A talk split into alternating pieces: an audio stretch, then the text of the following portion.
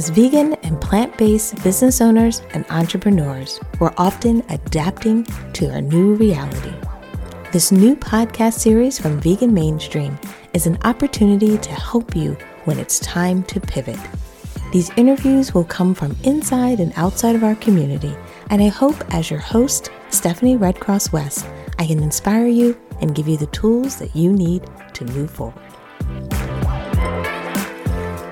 Hello, everyone, and welcome to our next interview. I'm excited today to have an opportunity not only to officially interview our guest, but really, I have to say personally, I'm excited about catching up with Jasmin for a couple of different reasons. We've known each other for a while. I mean, it's been a long time since we reconnected. So I always love these opportunities in these interviews where I get a chance to kind of get caught up on all the great things and really kind of the many hats that someone like Jasmin is wearing in our community.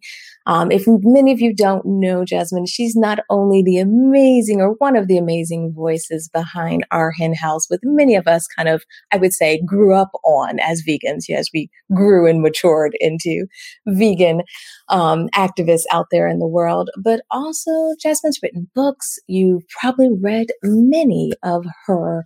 Absolutely. So let's ground everyone as we're getting started with maybe a little bit of how long you've been vegan and maybe give everyone a little bit of backstory on your vegan journey, just so they have a little bit of perspective as we have a few people who maybe are new to veganism and getting introduced to you and the work you've done.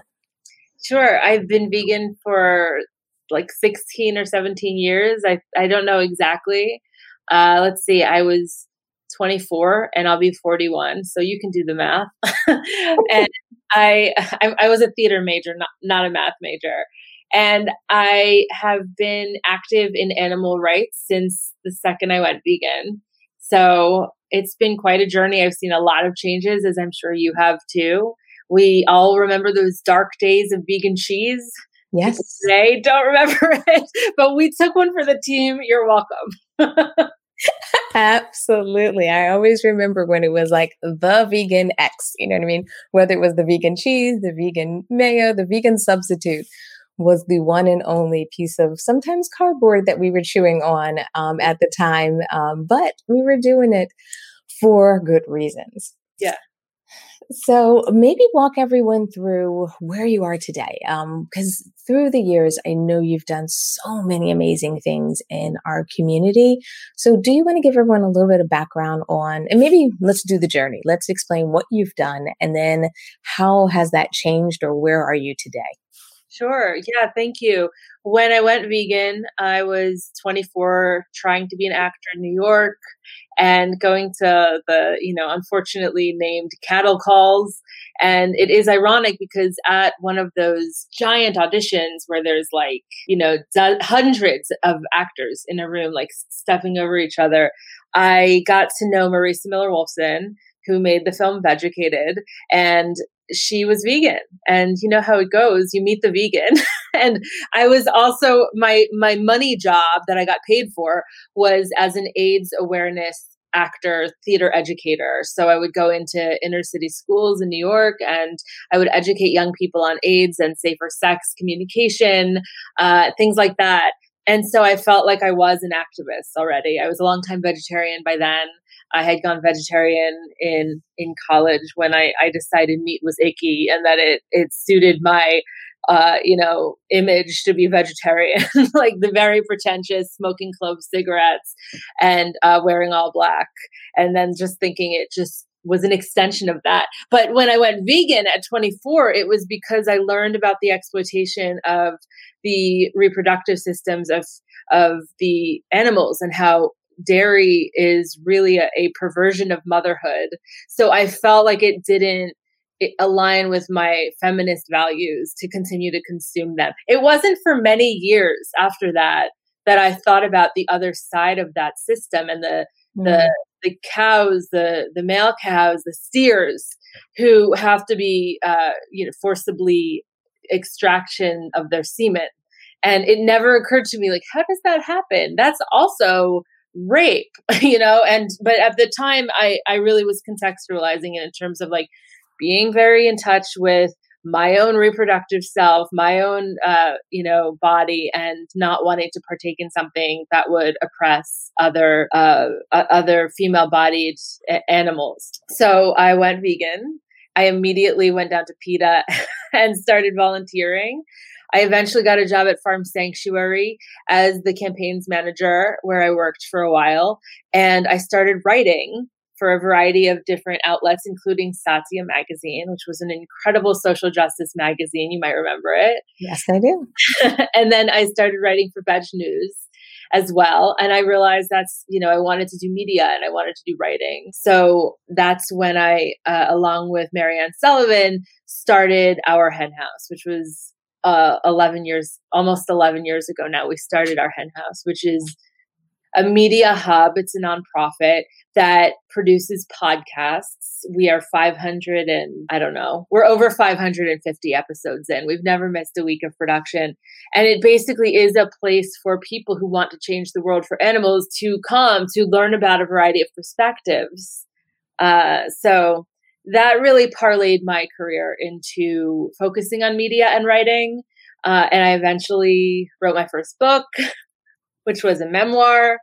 And it was about food addiction and, and body image and, and where veganism came in and how that liberated me from negative mindsets. I have another book coming out this year. So um, I did wind up as the senior editor of Veg News, where I was for a few years, and now I'm a freelance editor there and I am the content director at Kinder Beauty, which is a vegan and cruelty free beauty subscription box. So that's the, I, I, wear a lot of hats. I like to keep very busy. Uh, I'm excited about my book coming out later this year, which is called The Veg News Guide to Being a Fabulous Vegan, which I wrote in partnership with Veg News. And I'm just working hard trying to change the world for animals, just like you're doing. Oh, thank you. Yeah, it's it's great to hear all the different kind of work that you're doing because of its, at least in my mind, the diversity of it. You know, working with brands, um, doing writing, creating a media hub, and keeping that sustainable alive all these years. And like you said, never missing a, a, weekly production date is something that I really applaud you for because there's many of us that have start and stopped a project. And it's wonderful to kind of know that um, that you've been there, and I'm going to even say personally for me, as I've gone through my journey. You know, if I've kind of moved through, you know, my expression of what veganism means to me, and then I just want to even unpack a little bit about your book, especially the first the first book. Not um, we'll we'll talk about the the new book that's coming out as well, but I love the idea of how you explored yourself, self-image and so forth through your through the lens of veganism. I think a lot of times when people think about us being vegans is we're kind of like we get one label as if that's the only thing we are, if that's the only way we see ourselves. And I really love when there's an opportunity for us to dig a little bit deeper and see that we are kind of a little bit more multifaceted and we also see the world differently, even as vegans. Um, I don't know if you want to comment on that at all, Annie, but how how has that book helped you not only see the world differently, but even see our vegan community maybe a little bit differently? Yeah, thank you, Stephanie. the The book you're talking about is called "Always Too Much and Never Enough." It should be noted that Mary Trump wrote a book recently called "Too Much and Never Enough." This is not that book. I am not Donald Trump's niece. Uh, but uh, you know, hopefully people stumble across my book and go vegan when they're looking for hers. Anyway, uh, the book is always too much and never enough, and I believe strongly in the power of personal narrative and in storytelling as a means to uh, achieving social change and working towards social justice. I think the animal rights community is just beginning to touch on that. And so, if you know me for more than 10 minutes, I'll probably start assigning stories to you and talking about good article ideas and, like, hey, where's your memoir? Because the truth is, I think that we, when we get down to it, when we get down to the struggles that each of us has at night when we're lying in bed, can't fall asleep, there is a great similarity between us and the next person, regardless of whether we're vegan or not, regardless of so many different factors. We all have fears. We all have, you know, early childhood stuff that we're trying to deal with for the rest of our lives. And for people like you and me, it winds up manifesting through activism and through trying to relentlessly pursue justice. For me, the personal and the political intertwined. And that's where always too much and never enough came up. I think that food is a deeply personal political act, perhaps the most personal political act, eating. And when I started to really pick apart the issues from my life as they intersected with my food, with my lunch, with my refrigerator, uh, whatever, I started to realize how tied all of that was to body image issues, to my mother, who was always this very beautiful, thin person, as I was like, you know, the fat kid trailing behind her. How did that impact me? How did the bullying impact me? And how did that childhood bullying impact me as an adult when I learned about the bullying of animals? It all kind of came together. And the only way that I was able to really reach this layer of like, you know, uh, self, radical self care and enlightenment in a way that I needed to be the best activist I could be, I had to stop and take care of myself, which was something I had not been doing. So that's what Always Too Much and Never Enough is about my journey to veganism through the lens of exploring the many different facets of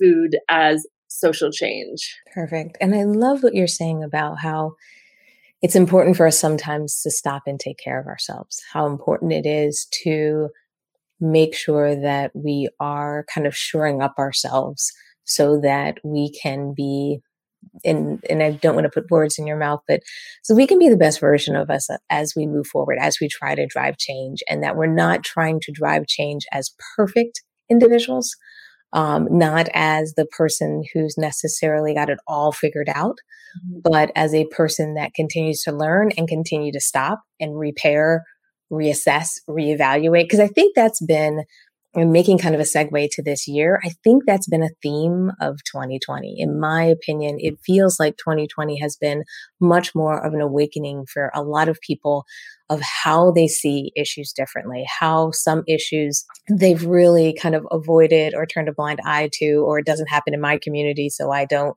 I don't have to deal with it day to day. And I think our worlds have started to collide a little bit different um, Lee in 2020, and people are now starting to understand that we must all fight. Um, that we can't just look at our community, our group, you know, our cousin, you know, our immediate family as the fight, um, or our immediate cause. That our causes sometimes are going to kind of overlap with other causes. I don't know how how have you taken 2020 in stride? What has been maybe one of your lessons learned, especially as a person that has kind of understood not only how politics has influenced the world, how social change must come about, and how sometimes slow social change comes. I'm just curious, how have the headlines of 2020 impacted you? Uh, well, uh, as an animal activist and as a longtime vegan, I think that it's hard to recognize that so many of the things going on this year are. Yeah, I love how this year has really kind of made many of us as vegans, and me even particularly, think about where is our role as a vegan community in social injustice, especially in the Black community. Even myself, um, I've been waving the flag around, even in our vegan community, to say, hey, let's make sure that we are being diverse. We are not muting voices. Because um, one of my bigger pl- complaints has always been, even in our diversity of our speakers at events, you know, I haven't seen that.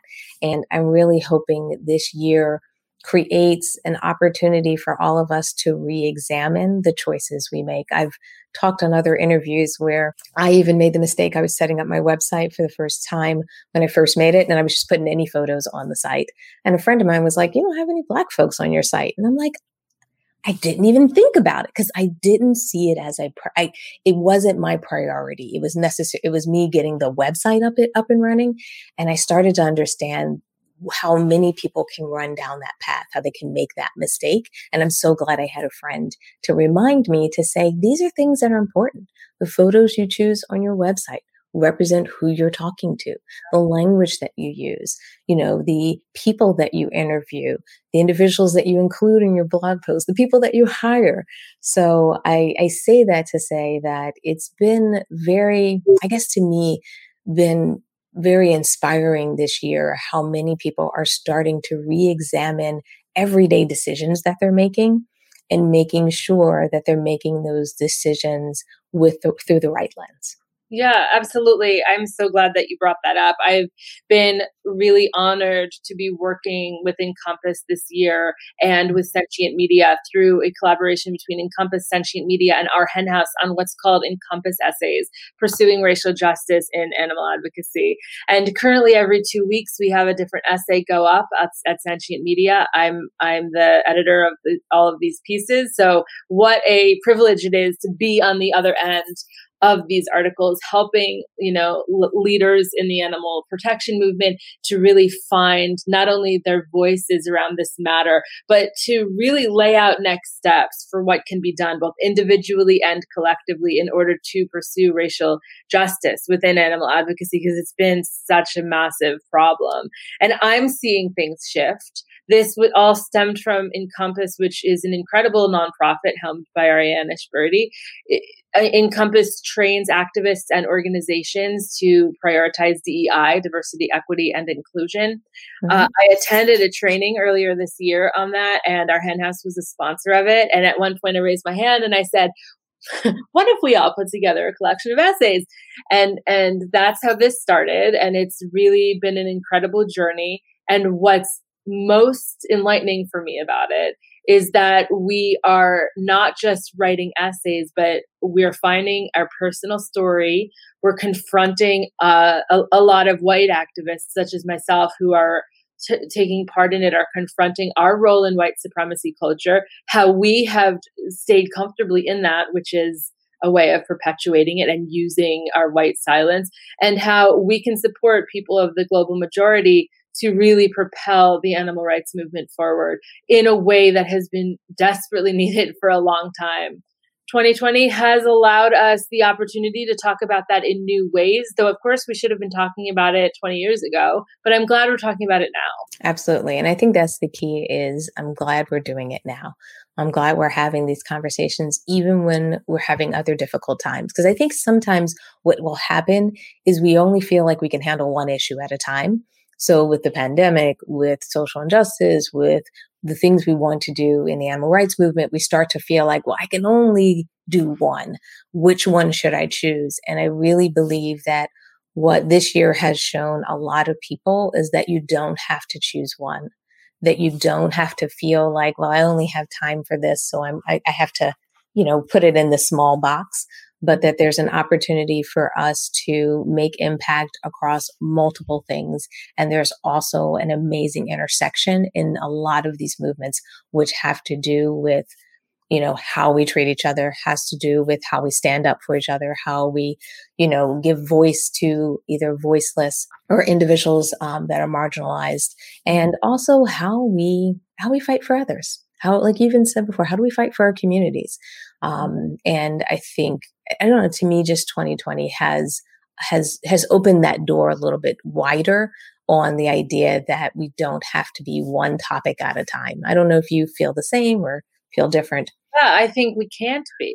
I mean, I, first of all, like, you know, I came from a, a history in LGBTQ activism. I am in the LGBTQ community. So for me, the first article I ever had published what was about people who make those connections and and and people who speak at the intersection of of multiple different types of uh, activism. And for me personally, it's it's like, yeah, of course I'm going to be vegan because I I don't believe that it's up to me to y- use someone else's life. But if I'm going to be if I'm going to use that as a through line, then I have to also, uh, you know, reject white supremacy culture and work against it actively. And so it's not a matter of like choosing that over animals because at the same time, I'm not eating the animals. So, it, you know, the same could be said on the flip side. It's, I think, a wonderful thing when people who are primarily focused on a different social justice issue or different movements choose to go vegan. You know, maybe they do so quietly, maybe they're not on the vegan Facebook groups, but there are a lot more people who are leaning partly or fully into veganism as an extension of their worldview of compassion. And what's going on today is a great opportunity for people to just sort of re reconsider the choices that we're making and whether they're in alignment with who we want to be and for me that's that's that's caused me to move across the country this year you know driving because we we didn't want to fly you know in an rv with my in a rented rv with three dogs and a cat. And and like get here because ultimately you know the east coast feels like home for me. And i think that the question that many of us can ask ourselves is what is home for us? It might be a place. It might be a set of people who are safe who are who are supporting us it's our community it might be a way of expressing our activism what does home mean are we making choices that are that are taking us the next step toward our authenticity or are we depleting ourselves? So, those are some questions I ponder all the time. And I love working with writers and activists to ponder them in a way that can resonate with others. Absolutely. We had a couple of people just give us some hellos. Sierra said, Aloha, vegans. We also had um, Himanshu said, hey, and Diana told us that the future is vegan. So it's really great um, when um, not only I love it when everyone shares your comments. If you do have any questions while we are live, um, we will definitely take your questions as well. And if you watch this as a replay and want to post a question, I will try to address it or I will make sure that I get it over to Jasmin to get her perspective and her response um, and get Jasmin's response as well. So, one thing before we kind of wrap up today's session is let's talk about your professional hat. We've spent a lot of time on the activist side, and I don't want to kind of divide those. I really more want to talk about how the you know, your activism has created this maybe professional opportunity for you, how you've blended that together and how you see yourself as, you know, like we were saying kind of in this interview, you're vegan, you're an activist, you know, you're a writer, you're an author, you're a podcaster, all of these hats kind of create this professional, have created this professional career and trajectory for you. And I'd love for you to maybe share what you have you been surprised by the opportunities that you've been able to create in, you know, based on the things that you love and the things that you're passionate about. Because I think for a lot of people, when they think about their careers, they don't always feel like they can align them.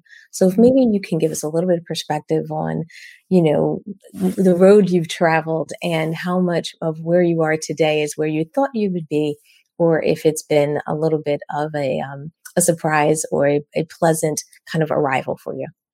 Uh, yeah, that's a great question. I think that for a lot of people, they might not have the same story as me, or there's other factors, like maybe you have kids. That's certainly going to keep you confined to a certain area for a while. Probably, um, maybe you have a particular job that you know ha- is is very nine to five and is within certain parameters you wouldn't necessarily be able all of my dogs are shaking right now like shaking out with their like bells. So sorry for the dog shake noises. Oh that's okay.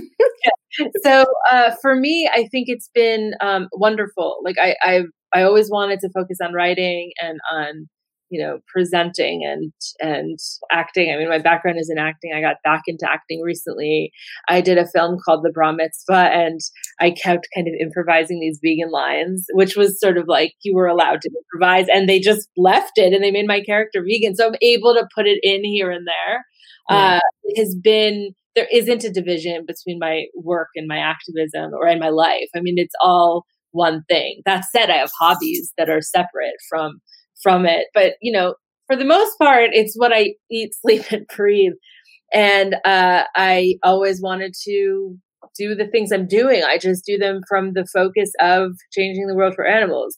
For me, my work at Veg News allows me to focus on things from a mainstream or a more mainstream lens. Same with Kinder Beauty, mm-hmm. uh, because there's a lot of non vegans or not yet vegans who come across Veg News or come across Kinder Beauty Whereas our hen house is very activist oriented. So like I'm able to kind of then wear my activist hat, go a little further. With my books, I think it's it's really the storytelling that people are most interested in.